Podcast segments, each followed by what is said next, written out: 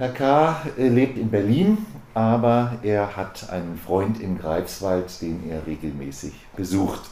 Und auf dem Weg vom Greifswalder Bahnhof zum Hotel in einer nach Geschäftsschluss nicht mehr allzu belebten Einkaufsstraße widerfuhr Herrn K. leider ein heutzutage schon beinahe alltäglich gewordenes Verbrechen.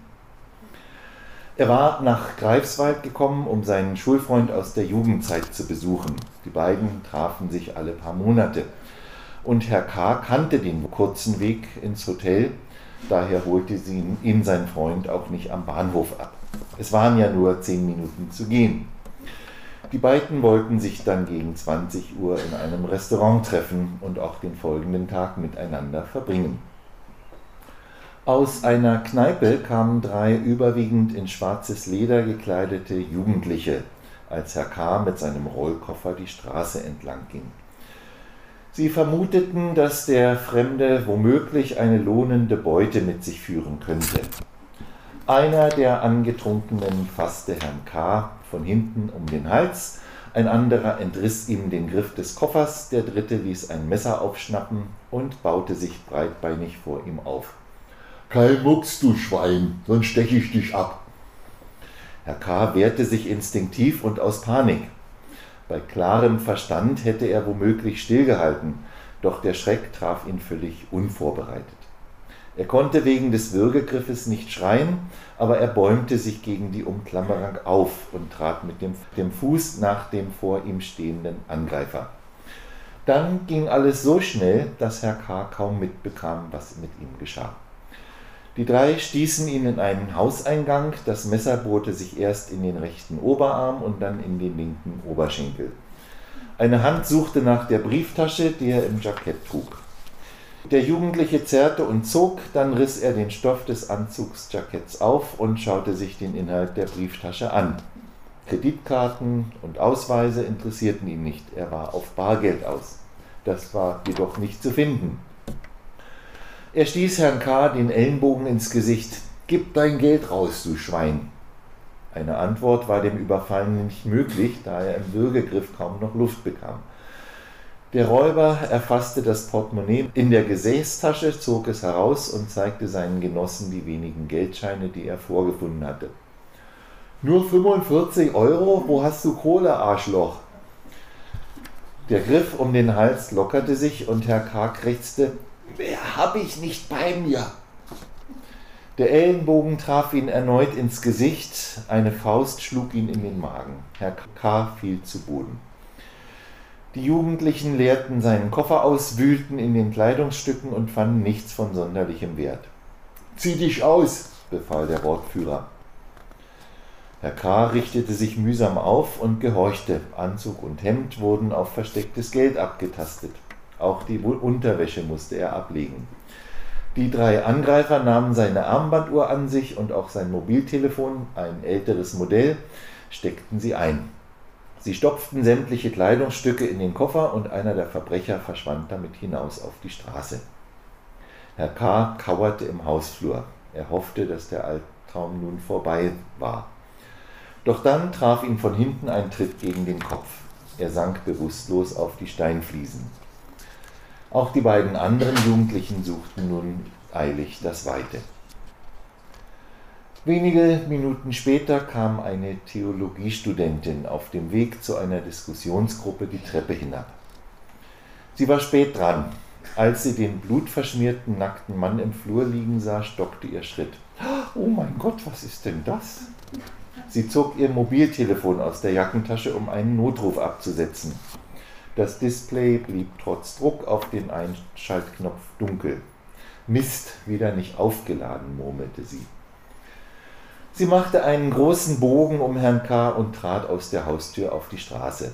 Sie war wirklich spät dran. Sicher kam bald jemand vorbei, der dann die Polizei oder einen Notarzt holen würde. Im dritten Stock des Gebäudes wohnte ein Lehrer, der 14 Minuten später das Haus betrat. Er sah Herrn K. sofort. Auch er zögerte einen Moment, dann holte er sein Mobiltelefon aus der Tasche und drückte die Notrufkurzwahl. Als die Verbindung aufgebaut war, sagte er, Hier liegt ein nackter, blutiger Mann im Hausflur. Schicken Sie bitte Rettungskräfte. Und dann beendete er das Gespräch. Er hatte jetzt keine Zeit für lange Ausführungen, denn er wollte sich schnell noch frisch machen, bevor die bestellte Prostituierte kam. Er stieg bereits die Treppe hinauf, als ihm einfiel, dass er überhaupt nicht gesagt hatte, wohin die Rettungskräfte kommen sollten.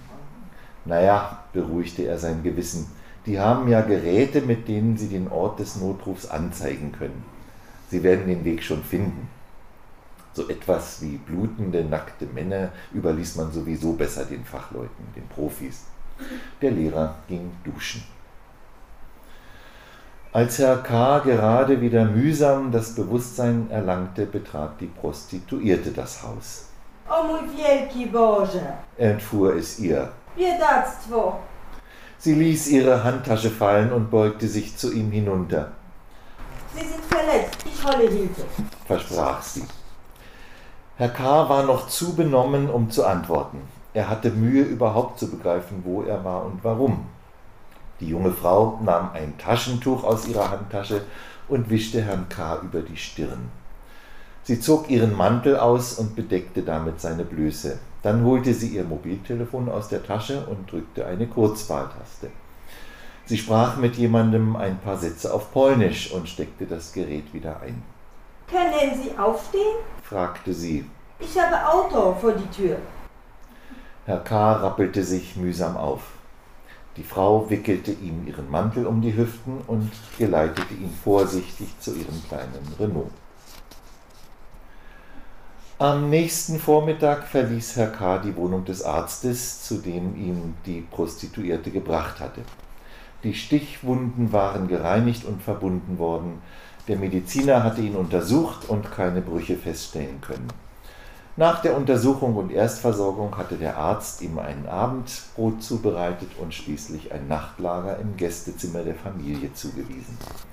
Ein Schlafanzug hatte im Badezimmer bereitgelegen, dazu eine noch verpackte Zahnbürste und flauschige Handtücher. Herr K., noch etwas benommen und recht erschöpft, hatte geduscht und war dann bald eingeschlafen. Beim Aufwachen hatte er Wäsche und Kleidung auf dem Stuhl neben dem Bett gefunden. Ein wenig zu groß alles, aber immerhin gut genug, um einem nackten Mann wieder ein präsentables Aussehen zu verleihen. Der Arzt wies jegliches Ansinnen auf Bezahlung entschieden ab. Die Dame, die sie gefunden hat, hat für die Behandlung bezahlt, erklärte er. Auch für die Salbe, die ich Ihnen zur Vermeidung von Entzündung mitgebe. Und hier ist noch Verbandsmaterial für die nächsten Tage. Ich würde gern die Adresse der Frau haben, bat Herr K. Ich möchte ihr die Kosten gerne erstatten und will mich vor allem bedanken. Sie hat mich ausdrücklich darum gebeten, genau dies nicht zu tun. Von ihrer Tätigkeit in Deutschland soll zu Hause niemand etwas wissen. Deshalb konnte sie auch nicht den Notarzt anrufen. Dann wäre sie als Zeugin befragt worden und mit unseren Behörden kann und will sie nichts zu tun haben. Sie ist Verkäuferin in Svinuj, wie heißt Svinuschet, arbeitet aber in, an den Wochenenden hier als Prostituierte, um ihrer kranken Mutter in der Heimat die Behandlung zu finanzieren. Ihr reguläres Einkommen reicht nicht dafür. Sie wünscht Ihnen gute Besserung und hier sind noch 100 Euro, damit Sie irgendwie weiter oder nach Hause kommen. Herr K. schüttelte den Kopf. Das kann ich nicht annehmen. Doch, das können Sie. Und ich wäre dankbar, wenn Sie die Polizei, falls Sie den Überfall anzeigen, nichts von der jungen Dame wissen lassen oder von mir erzählen würden. Denn dass ich hier in meiner Privatwohnung Patienten an der Sozialversicherung vorbei behandle, ist auch nicht ganz im Sinne des Gesetzgebers. Natürlich kann ich Ihnen das nicht verbieten, aber darum bitten darf ich Sie sicherlich. Sprachlos und mit Tränen in den Augen trat Herr K. kurze Zeit später auf die Straße.